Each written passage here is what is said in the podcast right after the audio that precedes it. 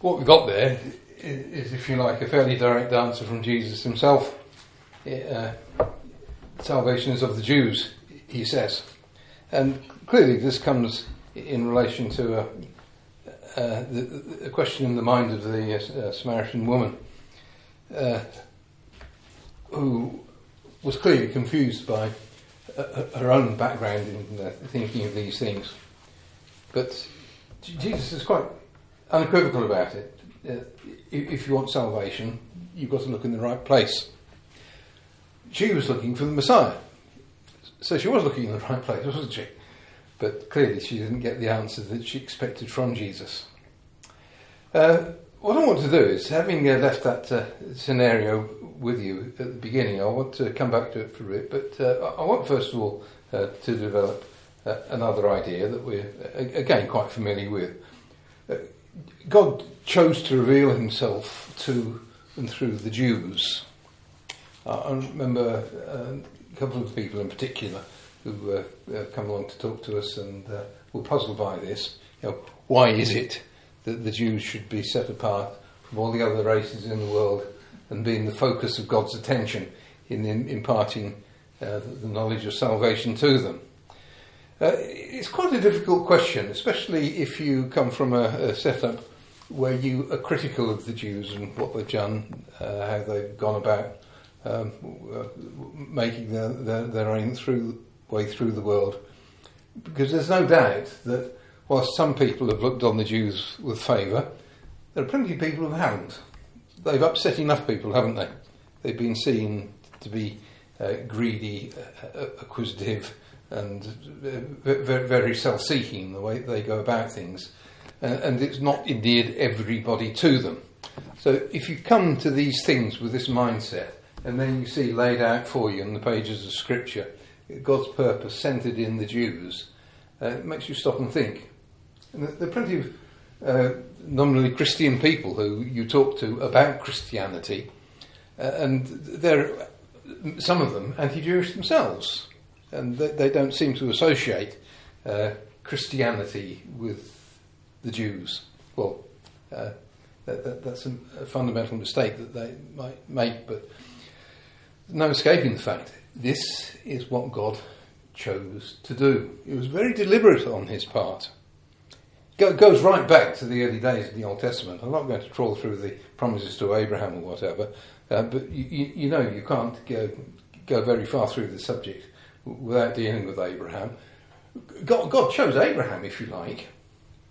And the basis for that choice on God's part was God's recognition of the faith that Abraham showed.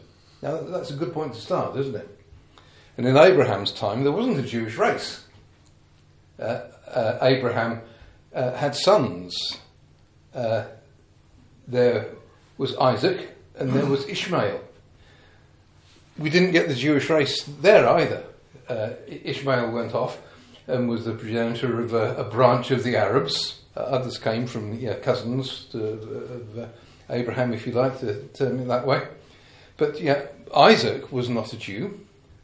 Isaac again had two sons. There was Jacob, there was Esau. From Jacob we get the Jews, but from Esau we get another branch of the uh, Arab people, don't we? So, going back to this era, what we can do now is to see the beginning of the Jewish race, but also what we've got identified are the things that God spoke to Abraham about. We can go through the promises to Abraham and we could itemize all the different um, uh, areas of content there, but there are just two I want to just refer to in passing at this stage.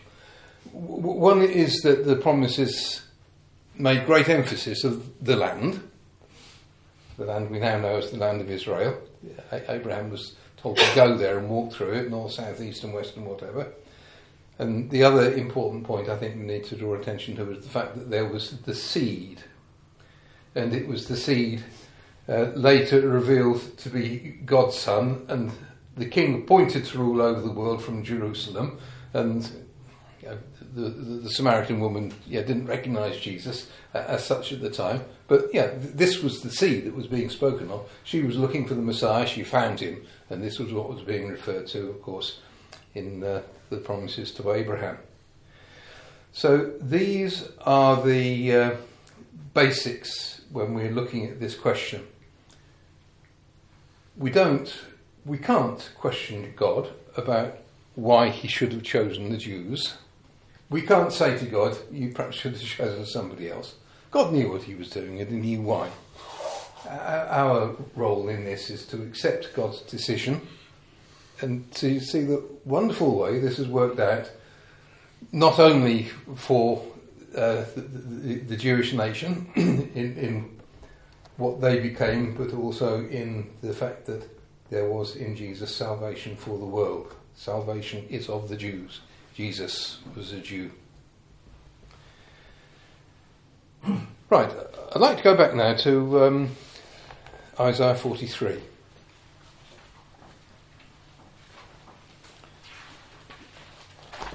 There's a little bit from there I want to look at and read. If you can.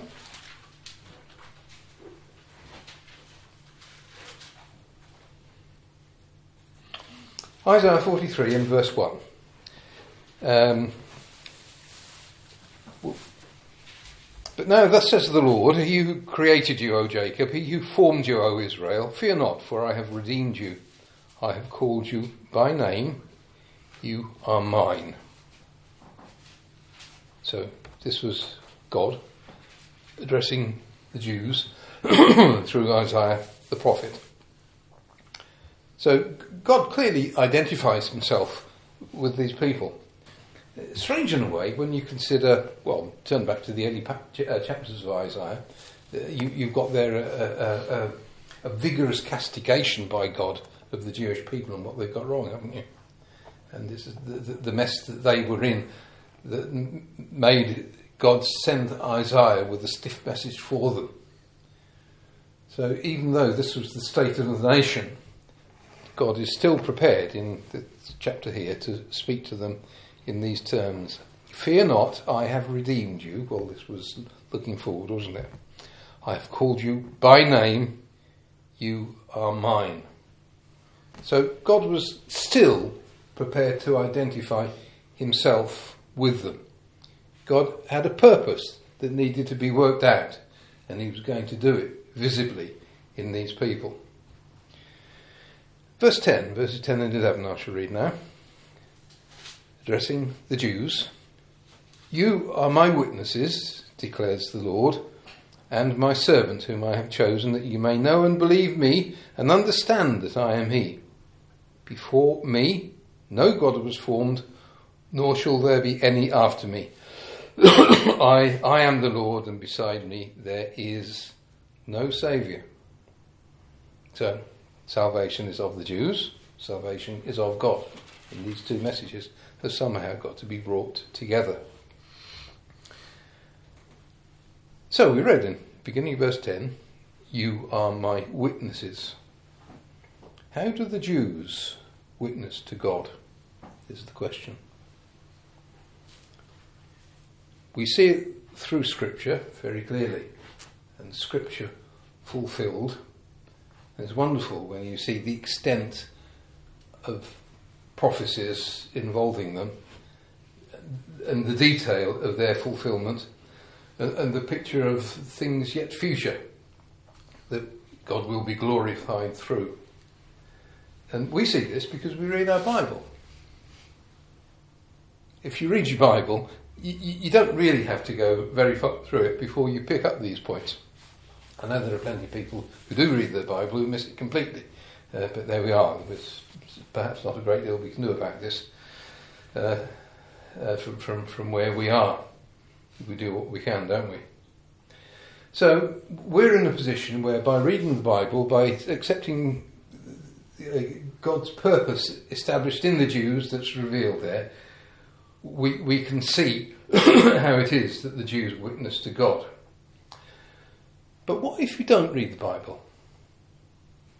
If, if you don't read the Bible and you don't pick up this message about God working through the Jews, well, how can this mean anything? How can this verse mean anything to them? You are my witnesses, declares the Lord. How do the Jews witness to God if you don't know what the Bible says? I, remember um, perhaps the uh, uh, train of thought that um, preceded this particular talk I've got at the moment is uh, I set myself a challenge. You know, uh, if, if you instead of delivering a, a, traditional Sunday afternoon, Sunday evening talk in which you're going through the Bible, quoting passage after passage, which make the point for us, what perhaps there's a way of addressing this from the point of view of someone, as I was saying before, who doesn't read their Bible. How is it that we can look at this question and answer it without turning from passage to passage to passage to see the way in which the fulfillment of prophecy uh, demonstrates that what God says about the Jews is right. So then, what about the Jews? Shut the Bible in a figure of speech, if you like, but we've got to keep uh, uh, it, it uh, not, not very far from our consciousness at all times, haven't we? The Jews, what's happened in, in their history that's testified to God. Uh, for a long time, that they were an isolated nation, weren't they? They were scattered, dispersed, but they retained their identity. That, of itself is quite remarkable. Yeah, the, the, size of the land and the population of the land is similar to a country like Estonia. And if you can imagine these circumstances in which a nation of that size and that, uh, and that number of people was wiped out in their land and carted off somewhere else, the, the, the possibility of them retaining their identity, you would say, was zero. But the Jews have retained their identity. Why? First of all, it's quite clear that God intended that they should and, and, secondly, I think this has to some extent been achieved uh, because they took with them their law, the Old Testament, the law by which they lived. And whilst in so many respects they misrepresent what God intended them to know from it, they nevertheless took it and they remembered certain aspects of it and it was taught from one generation to the next and it kept them together in a way that perhaps nothing else would have done. So it's possible to find communities of Jews in various parts of the world who have been detached from the land and the nation and the, the rest of the people for long periods of time, but do nevertheless retain their Jewish identity. Now, one of the things that kept them together was the fact that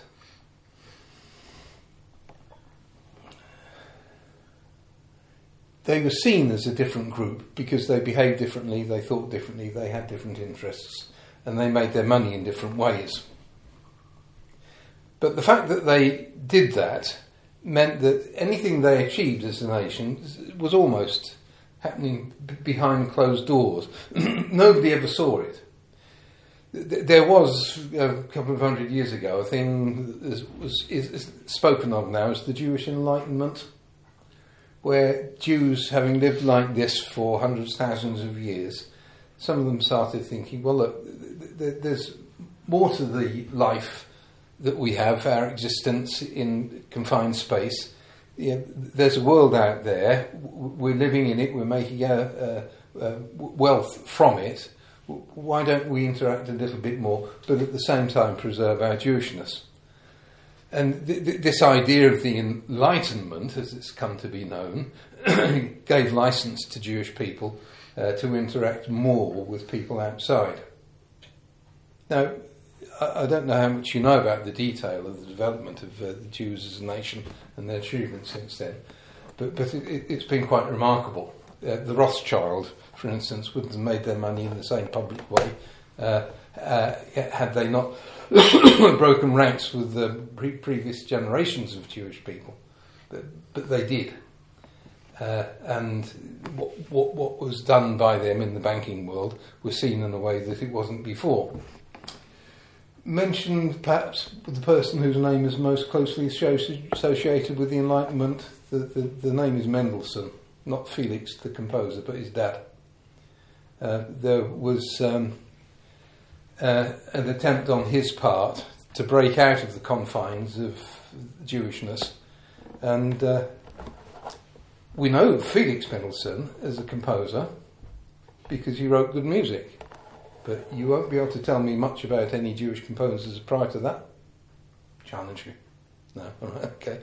But uh, yeah, whatever um, expertise there was there, it, we never heard of it. Since, since Mendelssohn's time, there have been lots of Jewish composers. Uh, not going through a list of them, but yeah, their skill in this area is, is quite remarkable. The Jews travelled from place to place. They took their music with them from place to place. Mostly, the instruments they took were violins, not pianos, and it's obvious why, isn't it? If you think about it. But yeah, if, if you look at the uh, Jewish race uh, and their expertise with, in, in the first instance, the violin, but almost any other instrument since you can go into popular music as well and look at their, uh, uh, their achievements in popular music too. But think about it. How many of the world's major musicians, what proportion of the world's major musicians since Mendelssohn's time have been Jews? If you're talking about top violinists, you know, if you look at the top 100 violinists, that there isn't such a list, perhaps there is, I don't know, but you, would find that getting on for 40% of them would be Jews. Um, why should that be interesting? Why should it be remarkable? What's the Jewish population relative to the rest of the world? It's about 0.2% of the world population, about one person in 500 across the world is Jewish. So, how come the Jews are observable when you start looking at them in that way? Um, I think there's something behind it. Um, mentioned the financial world and their effect on the financial world just by mentioning one, one name. Uh, music, we talked about a little bit about music. What, what about the world of science and maths and learning? Um, what proportion of the Nobel Prize winners in physical sciences are Jewish? Do you know it's 50%? If you take the physics and the chemistry, it's 50% of them since the inauguration of it for Jews. That's quite staggering. Um, perhaps you don't want to bring credit to the Jews through the, the other one I've got listed here, but uh, at the end of the Second World War, the big quest for um, uh, uh, survival was attached to the uh, development of the atomic bomb. Yeah. The Manhattan Project, it was called again, 50% of the team were Jews in America. A lot of them with German or German sounding names. And we know why they came together, but the fact that they were Jews uh, says something. It, it, it's almost as if God has said, right, there are these people uh, who bear my name because they're Jews. They're not going to admit to having an allegiance to God the Creator but they're there, and I'm going to make sure that they show up in the world. And this is something the world can see and understand the way in which God wants the Jews to be seen, just so that questions might arise in their minds. How come this is as it is? And it's, to me, fairly clear that God wanted the Jews to be noticed, to be seen, because He showed through their accomplishments, their achievements, that there was something special about them. Now, that of itself does nothing for their place in God's purpose, because unless they individually respond to the call of God, then they have no place with God. But at least we as observers can look on it and say, right, God said He'd place His name within those, and the Bible isn't the only place where we can have some indication that this is the way we ought to look at it. We see it from what somehow God did in them and through them. just by way of uh, contrast here, we can see the uh, people, people will often look at the Jews in contrast to um, the Islamic world. Yes, both descended from uh, branches of Abraham's family. Uh, how many Nobel Prize winning Islamic people have there been? Did we think in the same time? These are questions that I mustn't expect anybody to know the answer. Well, tell you, it's one. There's been one. Nobody will tell me his name either. Uh, uh, uh, his name is Abdus Salam. He, he, he's a Pakistani man, uh, disowned by most of the Islamic world because he belonged to an, an offshoot group. Uh, you know, what, what is the, what, does this mean that the um, difference in um, the intelligence of these two groups of people is as marked as that? Or, or, has it got something to do with the cultural setup within the, uh, the, the, the, groups of people? Uh, I said before, before the Enlightenment, Jews didn't show up in anything. Is there something about the culture of the Islamic world these days that constrains the Islamic people in the same way? And I think there probably is. But nevertheless, when you see since post Enlightenment the two put on a, a, level playing field, so to speak, it's the Jews that dominate, the, the Islamic people don't.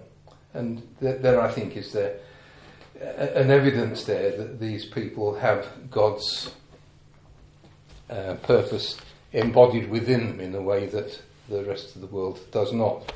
So it's a way of just having it. It doesn't teach you salvation, but there's a clue there that there's something special about them and that God is working through them. Right, I'm going to leave that there for now and come back to uh, another slant on this because I said earlier on that the Bible message about the Jews and how his name was to be vindicated through um, them is one that Scripture is full of. I've got a couple of passages I'm going to have a look at now. Can you turn to uh, Ezekiel 35, please?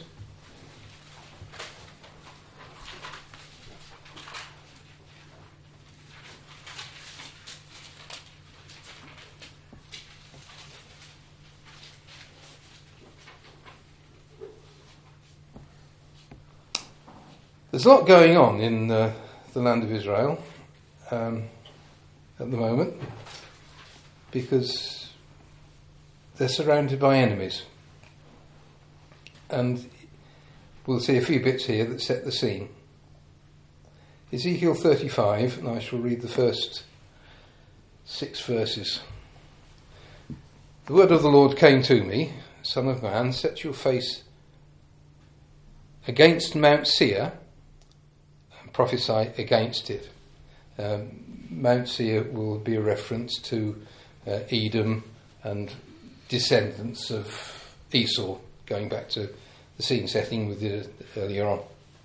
Prophesy against Mount Seir and say to it, Thus says the Lord God, Behold, I am against you, Mount Seir. I will stretch out my hand against you, and I will make you a desolation and a waste.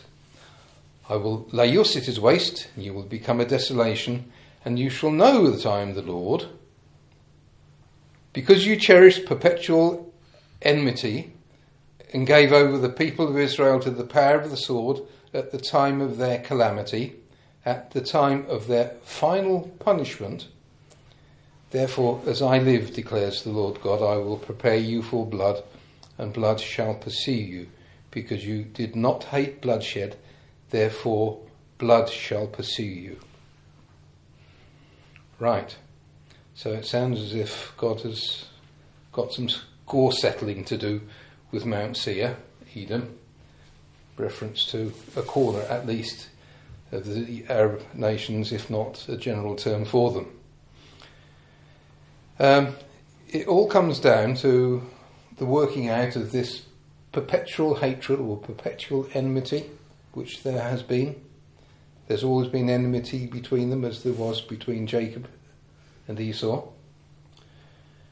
And whereas at many points in time where the two people overlapped in territory, there was um, a difficult getting along, it's changed now, hasn't it? As soon as they're in direct competition for the same bit of territory, which is the situation at the moment, there's no accommodation, there's no give, there's no take. Yeah, it's it's difficult. It, things are going to get bad. But there's something else here which I think is quite uh, significant. Um, because you cherished perpetual enmity and gave over the people of Israel to the power of the sword at the time of their calamity, at the time of their final punishment. Final punishment? How many punishments have there been? How many flare ups have there been? How many times has Jerusalem been destroyed? This has gone on cyclically over a long period of time, hasn't it? But this is, and it says, the final punishment. Well, the final punishment won't have been any that's happened, will it? And do we see the scene being set for things at the moment? I think we do. I'm not going into the detail of that, that's another subject. But there it is. And we expect this sort of thing to kick off before very long. Uh, verse 10 Because you said these two nations, these two countries shall be mine, a reference to Israel and Judah, no doubt, and we will take possession of them, though the Lord was there. Therefore, as I live, declares the Lord God, I will deal with you according to the anger and envy that you showed because of your hatred against them, and I will make myself known among them when I judge you, and you shall know that I am the Lord. Right, so the context here is the time of the final punishment of the Jews. Now, chapter 36. the two go side by side, and there's quite a bit that's parallel. But whereas chapter 35 is addressed to Mount Seir, Edom, chapter 36, and you, son of man, prophesy to the mountains of Israel. So, another message, parallel, but addressed to the other side. And say, O mountains of Israel, hear the word of the Lord. Thus says the Lord God, because the enemy said of you, Aha, and the ancient heights have become our possession. Right, well, I'm not going to go into uh, detail about what this might mean, but uh, we can imagine that this has got something to do with uh, uh things in Jerusalem. But if you've got something like that happening there, and the uh, ancient heights have become our possession, it leaves us to fill in the gaps, doesn't it? But we can understand our people being pleased at a turn of events like that. Verse 5 Therefore, thus says the Lord God, surely I have spoken in my hot jealousy against the rest of the nations and against all Edom, who gave my land to themselves as a possession, with wholehearted joy and utter contempt, that they might make it pasture lands, its pasture lands of prey. And verse 7 Therefore, thus says the Lord God, I swear that the nations that are all around you shall themselves suffer reproach. Echoing again what we had in the previous chapter. And two verses down at the end, and these are the ones that we're really working towards. So listen carefully. Therefore, verse 22 Therefore say to the house of Israel, Thus says the Lord God, it is not for your sake, O house of Israel, that I am about to act, but for the sake of my holy name, which you have profaned amongst the nations to which you came, and I will vindicate the holiness of my great name, which has been profaned amongst the nations, and which you have profaned among them. And the nations will know that I am the Lord, declares the Lord God, when through you I vindicate my holiness before their eyes. Well, let's just summarise what we've been looking at there. It looks as if there's going to be a final conflict between Jews and Arabs. It looks as if the Arabs will in this be ascendant, and it also looks as if God will then act in defence of those who are his. Those who are his are the Jews. They will be defended by God. But why? What did he say he was why did he say he was going to do it? Was it because the Jews were good? And the answer to that was no. It wasn't because of anything that you've done, but it's for my holy name's sake, said God. God said he would do this, and he would demonstrate his power through the Jewish nation. But it wasn't because the Jews were obedient or, or, or remained faithful to God at all. So God would simply do it because He said He would do it.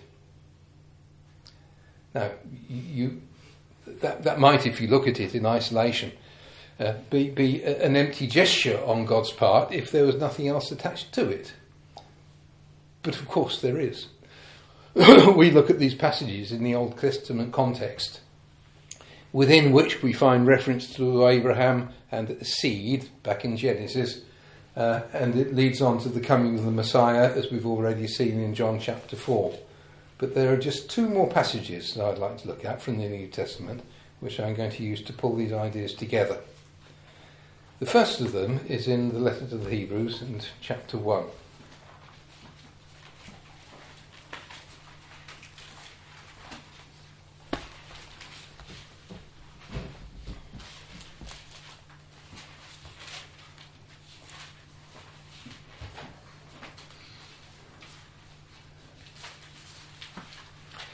Jesus, we've already said, was a Jew.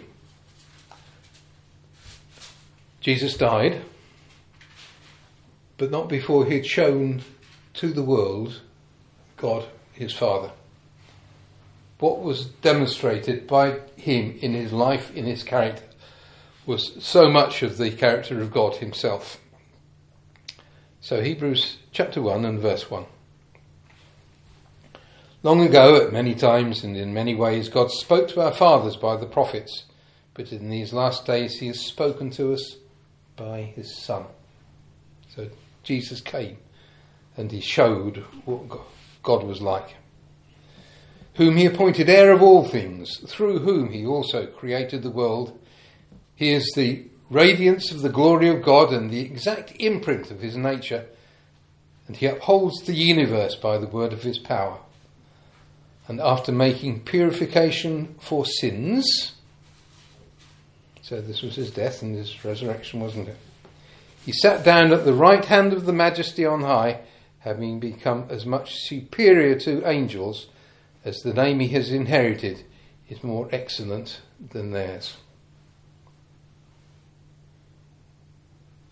So here was Jesus, the Jew, that God gave to the world to demonstrate Himself to the world.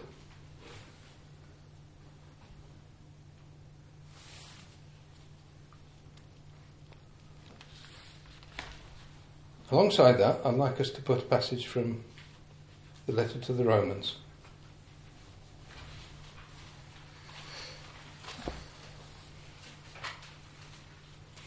It's chapter 3.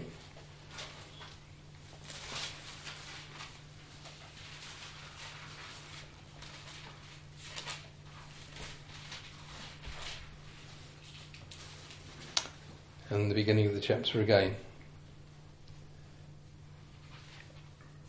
Then what advantage is the Jew? what is the value of circumcision? Much in every way. To begin with, the Jews were entrusted with the oracles of God. And that's really where we've been coming to, isn't it? The Jews were trusted with the oracles of God because it was given to them to spread the message to the world. If, they did it in the way that God had intended, then there would have been more plain speaking about what God would achieve through them. The fact of the matter is that the Jews made a, a poor job of de- declaring God to the world, and instead they, through their own selfishness, portrayed an awful lot that God was not. But what are we saying about these two passages here? Jesus put that right by what he did himself, didn't he? Jesus, in living the life that he lived, committed no sin, and he faithfully declared to the world what God was like and how it was possible that by dying as a sinful sacrifice, he could obtain salvation to the world. This has come through the Jewish nation. It's not a way we would have chosen to do it, but it's the way that God chose to do it. So if you think about what the world has benefited from, from the Jewish race, all you need to do is to look at the message and look at Jesus and see that in him is the salvation of mankind. And we all hope and trust in that because we look for his return and the kingdom of God to be established.